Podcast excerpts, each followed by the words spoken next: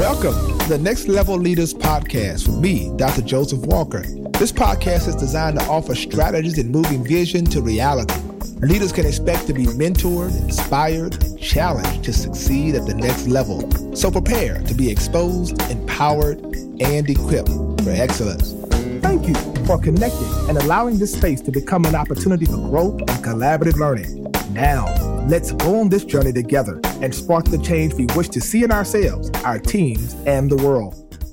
Well, thank you so much for tuning in to Next Level Leader Podcast. I'm Dr. Joseph Warren Walker III, and I want to thank all of you so much for tuning in every single week to this podcast. Next Level Leader has become one of the leading podcasts on leadership in the country because of you.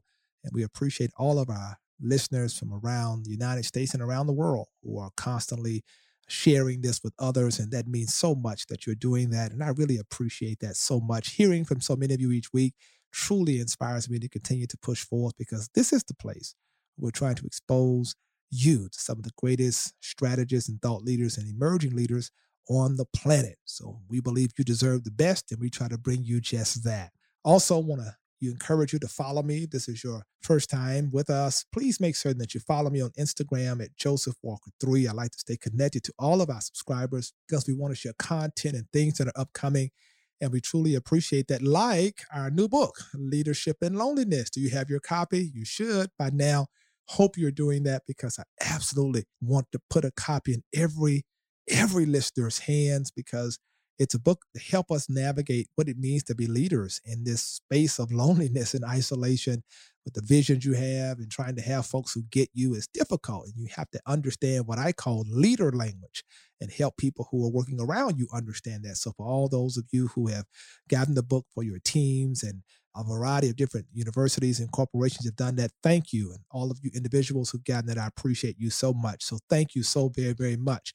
We have in this series on winning women been so incredibly blessed to have voices that are transformational, uh, not only in our community here in Nashville, but even around the world. And today I am so excited because this is a treasure, a North Star, if you will, in our community. A young, progressive, African American woman who is doing it on another level. LaDonna Boyd is truly a gift. She is a Spelman graduate, Tennessee State graduate. She is just an extraordinary woman in her own right, a woman who understands business, who understands what it means to take a company and move it forward. She is one who knows how to build consortium and a team. She comes from an amazing legacy of business and uh, and community engagement and philanthropy. And I'm going to let her talk about that uh, she represents one of the premier publishing companies on the planet. And I'll let her talk about that because that runs generations deep as well. And I'm so excited to have her with us today. And of course, I want to welcome the one and the only LaDonna Boyd. Welcome to Next Level Leader. Thank you. I certainly appreciate the invitation to participate today. Well, we want to know for our listeners, tell us, you know, who is LaDonna Boyd? What is the lineage? What is the history? What tell us who is this amazing woman we see right now? Because I know you stand on the shoulders of so much legacy, and I would not do it justice. So I'm going to let you tell it. well, thank you so much. You know, it's definitely been an honor and a blessing to be able to carry on the legacy. So, I am the fifth generation president CEO of R.H. Boyd Publishing Corporation right here in Nashville, Tennessee. So, you know, they call us unicorns now if you were born in Nashville and still live here. So it's interesting um, to be able to say, well, I'm not just first generation. I've actually, my family's been here for five generations here in Nashville. And it's been a wonderful opportunity to see how locally this city has grown and just to kind of understand how my family has had some impact on that is truly special as well. So R.H. Boyd Publishing Corporation, founded in 1896 by my great great grandfather, his name was Dr. Richard Henry Boyd. Uh, we were originally founded as the National Baptist Publishing Board, so that is our historic name. And then in 2000, my father um, updated the brand and the name, changed it to R.H. Boyd Publishing Corporation. So we are the oldest, or one of the oldest, Black operated publishing um, institutions in the country. We have one of the oldest black run newspapers as well, stemming from 1900 called the Union Review. So that's available online as well and in print. So it's fascinating to be able to go back into our, our archives and just see what has happened through history from the perspective of the Black narrative and the Black voice. And that's just what we've done since our inception. We've given a platform to the Black voice. Most of our content is centered on faith and um, resources for churches. So the reason that my great great grandfather founded the business was to be able to give newly freed black people the opportunity to control their faith life and their their worship experience and to understand faith from their perspective not from that of the oppressors.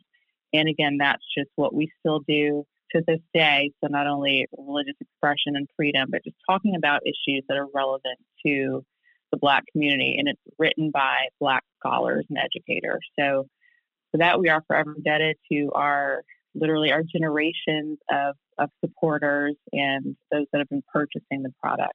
So definitely an honor. And again, thank you for thinking so highly of our organization and for including us in these conversations. It is amazing when you think about the generational success that you've had in terms of building content that was relevant in every generation mm-hmm. uh, to really help folks you know, walk out their faith and live that out in the communities in which they live.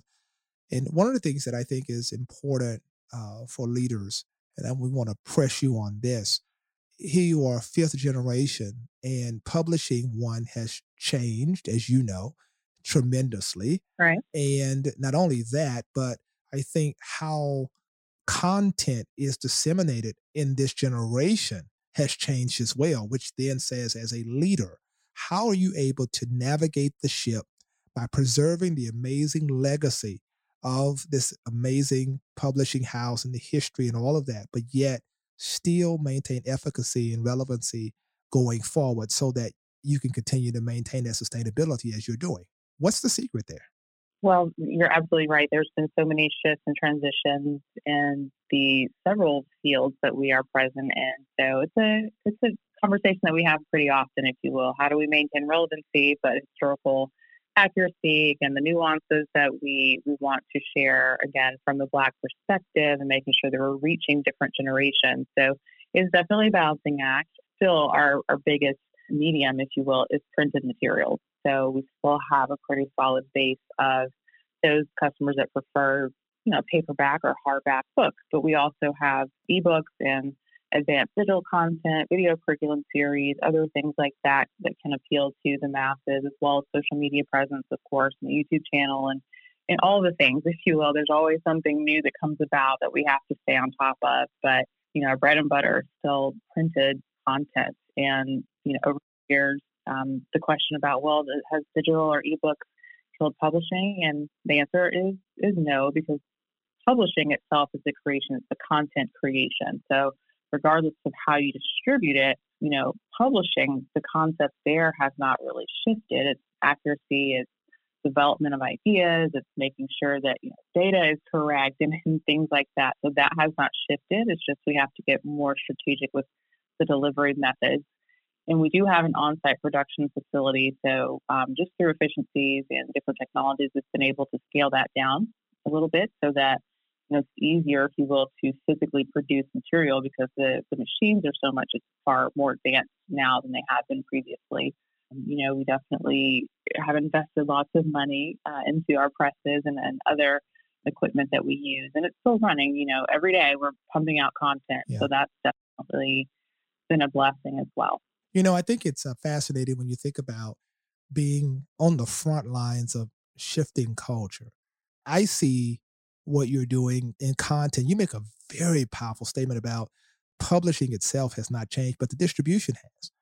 But the idea of publishing content, which certainly has a role to play in how culture shifts, how culture affirms the African American story, which your publishing company does so well.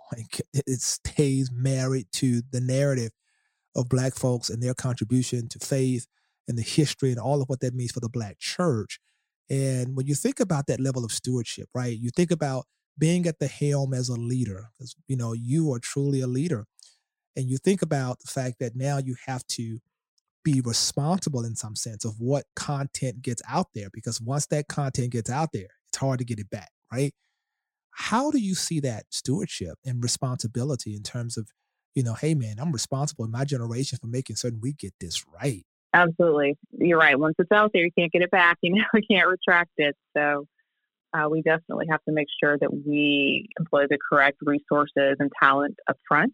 So again, all of our curriculum and different materials, you know, these are scholars that are writing it. You know, everyone's got their, you know, master's degree and PhDs and, and advanced education and, and have used the knowledge practically as well. So that's why we're able to relate um, to customers at different levels, whether we're doing items for children or, you know, advanced um, content that's taught in universities and seminaries. So we have a very wide range that we that we employ. So that has definitely been very helpful. And again, we want to make sure that everything is properly vetted. So we're always asking for feedback to make sure that we are, you know, hitting the target and providing the resources that people want. And it's interesting, kind of going back to the previous question as well, talking about how there's been a shift in in the medium. Things are going digital, which is great. That's great for efficiency. But I'm always thinking about longevity and preservation. You know, there's a reason why you can go back in time and history and find artifacts. You know, you can go back into the pyramids and, you know, uncover things from previous civilizations. And it's because there were things that were written, you know, whether it's written is in, you know, we think of like artwork or, um, you know, writings on the wall, literally, or on tablets, or on papyrus, or on on things like that. Like those are tangible things that we're able to put our hands on, and that's why, even with the digital world taking over, you still have to have printed books you know, your iPhone will not be around for years, but I guarantee these books will be. like I said, I can go back in my archives and I was flipping through them uh, last week and I found, um, or I was reviewing one of our papers from 1901 and pulling some content and imagery literally from 120 years ago. I can't do that on a digital device. So yeah. um, I think we have to remember that and, you know, keep your own records, like tell your family story, uh, you know, and I'm glad that that's something that has had more traction as of late. People are really doing um, inquisition into where they really came from and are making notation of that because that's not something that, you know, Black culture has really been able to do just because of the effects of, of racism, of slavery, and intentionality in tearing Black families apart. So, yeah. you know, my fortunate enough that we are able to go back and read the story of what our great great grandfather has done. And it's important for Black culture, if they can't go back in time, to start it right now. You know, I think that's important. Even as we uh, are sharing this podcast, I'm sharing in, in our church in Nashville a series in Bible study on the book of Revelation.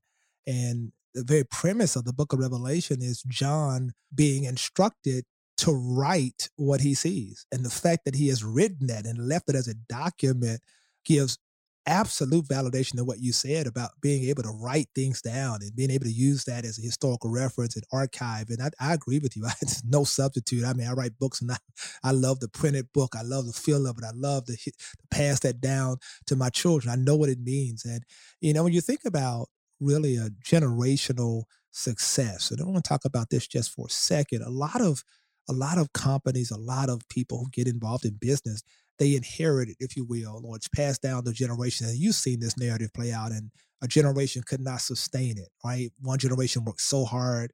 You see it in restaurants or what have you. And we have few examples of successful successions, right? But more times than not, uh, we see a lot of things fall off and they don't necessarily maintain that level of excellence. What I know about your family it not only this is publishing house, you know, was founded the oldest African American bank in the United States, Citizen Savings Bank. You go to the African American Museum, the Smithsonian in D.C., and there's Citizens Bank. I mean, literally there, and that's that's your family. And you think about five generations of success. I want to know what's the secret of the success in the succession line. What is the secret? Because it's important for our, our listeners to hear that because we don't want people, you know, walking into businesses that their parents have worked and grandparents have passed on and they're unable to sustain it, unable to maintain the level of excellence that you consistently demand every single day. Like, what is that secret, you think? I would say, and I don't know if I know all the secrets per se, but I think what has been helpful for us is just understanding the mission. So again, you know, as we talked earlier, the mediums change, the technologies change, the you know the nuances and social culture changes, but the missions always remain the same. Whether it is for RH Boyd, you know, making sure that we're centering the Black narrative in publishing, or Citizens Bank, making sure that we are centering Black community and being able to provide access to capital and help them achieve what we, you know, call the quote unquote American dream, whether it's education, home ownership, starting a business. So those will stay the same throughout the generations. It's just the way that you do it has to shift. And so for us, you know, we've been blessed that more traditional methods have worked, but now in this new world, this new age, you know, things change so quickly. We have to put intentional focus on being able to to stay on par with what's going on. And I think, you know, obviously with COVID and everything that's gone on, every business had to shift immediately and we were fortunate enough to have already invested in the technology and the opportunity for our staff to be able to, you know, fully work remotely. We just flipped the switch and, you know, everyone had access, had the hardware, had everything that they needed to be able to continue um, working and, and pumping out the materials and meeting our deadlines and things of that nature. So I think you have to have some type of foresight because for me, technology has always been very important, and I know we needed to do an update in that, and I pushed so hard for it. And because of that, when you know everyone had to shut down all of a sudden, yeah. we were able to keep on keep on moving. So uh, just stay on top of the trends, but understand the history, the mission, the vision, and the tenets, if you will, that are really the core of the business. You know, one of the things I've shared on this podcast platform is a theory, and you've just said it in so many words. And I talk about you have to marry the mission, you have to date the method. You have to be to death do us part with yeah. the mission. you know what I mean? We're in it to win it. The mission, mission is not changing. Right. Now the method, method, we date you. You know, you, yeah, you, might, you, you get it. And so, and then that's how you maintain relevancy, and that's how you know mm-hmm. you have maintained this level of excellence and you have made our community so proud. Your father, your family. I just love your father. Oh my God, he's such such a renaissance quintessential leader. He's my guy. I'm telling you, your dad. You know how I feel about him. I mean, I get emotional. I think about his contribution because he was before his time mm-hmm. in this city in Nashville, and, and and what he gives and still continues to give back and do. It's just an extraordinary thing. And and I want to talk just really quickly. Nashville has something that's very unique in our city uh, the Museum of African American Music, which is the only of its kind in the United States. And you, your family is very much involved in that. You know, our family is involved, and so many families are involved, but y'all are really involved. And I want to talk about mm-hmm. what that means to you because you guys are so philanthropic, so giving back to culture and what it means to, again, elevate the African American experience. Talk about that just for a moment. Okay. Yeah, so we're definitely very proud of that museum. It just recently we did a ribbon cutting on MLK Day this January, so that was amazing, and it's now opened um, for limited capacity, if you will, on the weekends. And then as we progress more in COVID protocol, we'll be able to open at full capacity. So we're definitely excited that people can now go in and visit the National Museum of African American Music right in the middle of downtown Nashville. And that is so important, just that placement, because it really solidifies how important Black music is to to our culture and to all genres of music. You know, every genre from blues and country and pop and everything has roots in black music. So about I'd say probably almost 20 years ago, my father, Dr. T.B. Boyd III, and his dear friend Francis Guess, they came up with this idea to do this museum. So it's been a labor of love, if you will, getting it um, from concept to now being able to walk through the door. So we're definitely very, very honored um, to have been part of and still part of that that mission. So our um, family and our company, we are one of the major donors. Um, so we did make a seven figure gift to the museum. And as soon as you walk in, you see the Boyd Family Gallery. So it's for the changing exhibition. So in that space, it will always be a new story, a new journey, um, if you will, telling the narrative of, of Black music. And I am on the board, which has been quite interesting to be able to see that perspective. I was asked to oversee the construction operations committee, so just having the opportunity to have influence and you know talk about design, talk about you know regulations and you know, flow of the museum, where should the bathrooms be, like things like that. right, right. Quite fascinating for sure. So we're honored.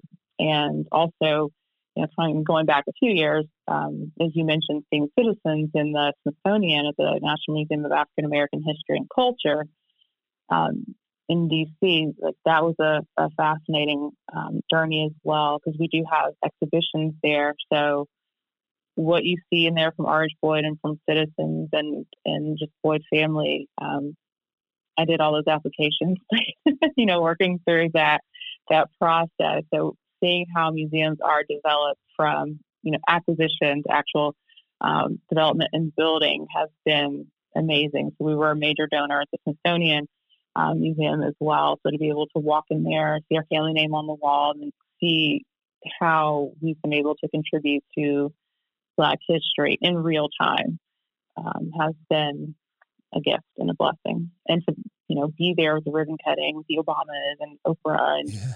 all of these figures that are so you know aspirational, um, and, and, to just be in there and, and share that space was phenomenal. Your family has such an ambidextrous blessing upon them. I mean, you guys are doing so many different things, and really, I think it speaks to you know the history of African Americans in the United States you go back to the Renaissance period and you just being connoisseurs of literature and art and music and culture. And you guys have literally continued that even into this generation. And I think that speaks to, you know, who we are as a people. And I, I think it's so important that these stories are elevated and and I'm so impressed with you and, and, you know this because you know we've served on boards together and I've seen you work I've seen your passion and I think about young women who are listening right now and saying, "My goodness, like you know, I need to know who this is." I didn't, you know, LaDonna Boyd. Yes, you do because this woman is doing it on a major level. And I want to, I want to just ask you a few quick questions before we close out. I ask guests these questions, just just kind of pop up questions, and you know, because I think it's important for people to understand what motivates you, what you know, what what are your fears, etc. So I want to know, like, if, just a very short answer, a few quick questions. What what motivates you? what motivates me? Hmm, I think it's just, again, the legacy and the history. Um, being able to continue that is definitely quite the motivating factor. And then also for me, um, I like to to represent something that's not necessarily, you know, being expressed in the media. And, and for me, that is like Black femininity, Black womanhood, Black pride, Black entrepreneurship, like all of these things that represent who I am, you know, I'm kind of the antithesis of what's being promoted about Black women. So I want, especially young Black women, to see a different narrative and have a different aspiration and someone that they can look up to. Awesome. Who inspires you? Who inspires me? Wow, there's so many. Um, the women in my family, again, going back generations to see how their support, again, helped shape our business. But then just in, in current times, like I love Oprah Winfrey, you know, Michelle Obama, Kamala Harris, like all of these dynamic black women that represent elegance and poise and fashion and, you know, positions of power um, have been really great to see. And my final question to you what's next? What's next for you? Yeah, what's next? All these amazing things you're doing. What's next? What's coming down the pipe? Well, well certainly different types of of media when I think of our company. We're actually about to launch a podcast soon and oh, wow. just kind of having our hands in different different areas. So how do we tell the story but outside of, you know, print and social media, but really how do we dive deeper? So whether that's TV, some film, things like that, we are certainly open to those opportunities. And then just for me, like I love all things beauty, wellness, and lifestyle. So looking at some opportunities there as well, just for the personal brand expansion. You know, you are relevant, you are necessary, and you are appreciated. And you inspired so many continuously every single day, so many women, so many men to do what God has called them to do. And we are so grateful and thankful for for you and all that you're doing, the publishing house and the museum, at the bank, every single thing. And because you let everybody know if there are folks out there like, man, I, I need to support this publishing house. I want to, you know, get my church on board or get, I want to get some stuff myself. How can they support your publishing house? Tell us about that. Absolutely. So our website is www.rhboyd.com. And there you'll find information about purchasing products, whether it's curriculum or you know, we have apparel, we have fiction and nonfiction. We also have author services as well. So if you are interested in having your book published, certainly reach out to us there as well. Again, www.rhboyd.com. You can also check us out on Instagram at rhboydco, and we're also on Twitter as well. So would love to to hear from everyone out there. We definitely have a full suite of services and products that we can offer. Awesome. Awesome. Well, you heard it there and you heard it from the CEO. Yes, you did. So listen, thank you so much, LaDonna. We appreciate you for being on Next Level Leader podcast. And you are truly, truly a story that we believe everyone needs to hear. And all of you who are listening, thank you. Share this with as many folks as you can. Continue to inspire others by sharing with them the content that comes to you. Thank you so much for tuning in today. And remember, until next time, the rest of you will be the best of you. Until then, be blessed. Thank you so much for tuning in to today's podcast. I want you to subscribe at iTunes, cpnshows.com, or whatever podcasts are downloaded. I also want you to follow me on Instagram at Joseph Walker 3. I look forward to connecting with you.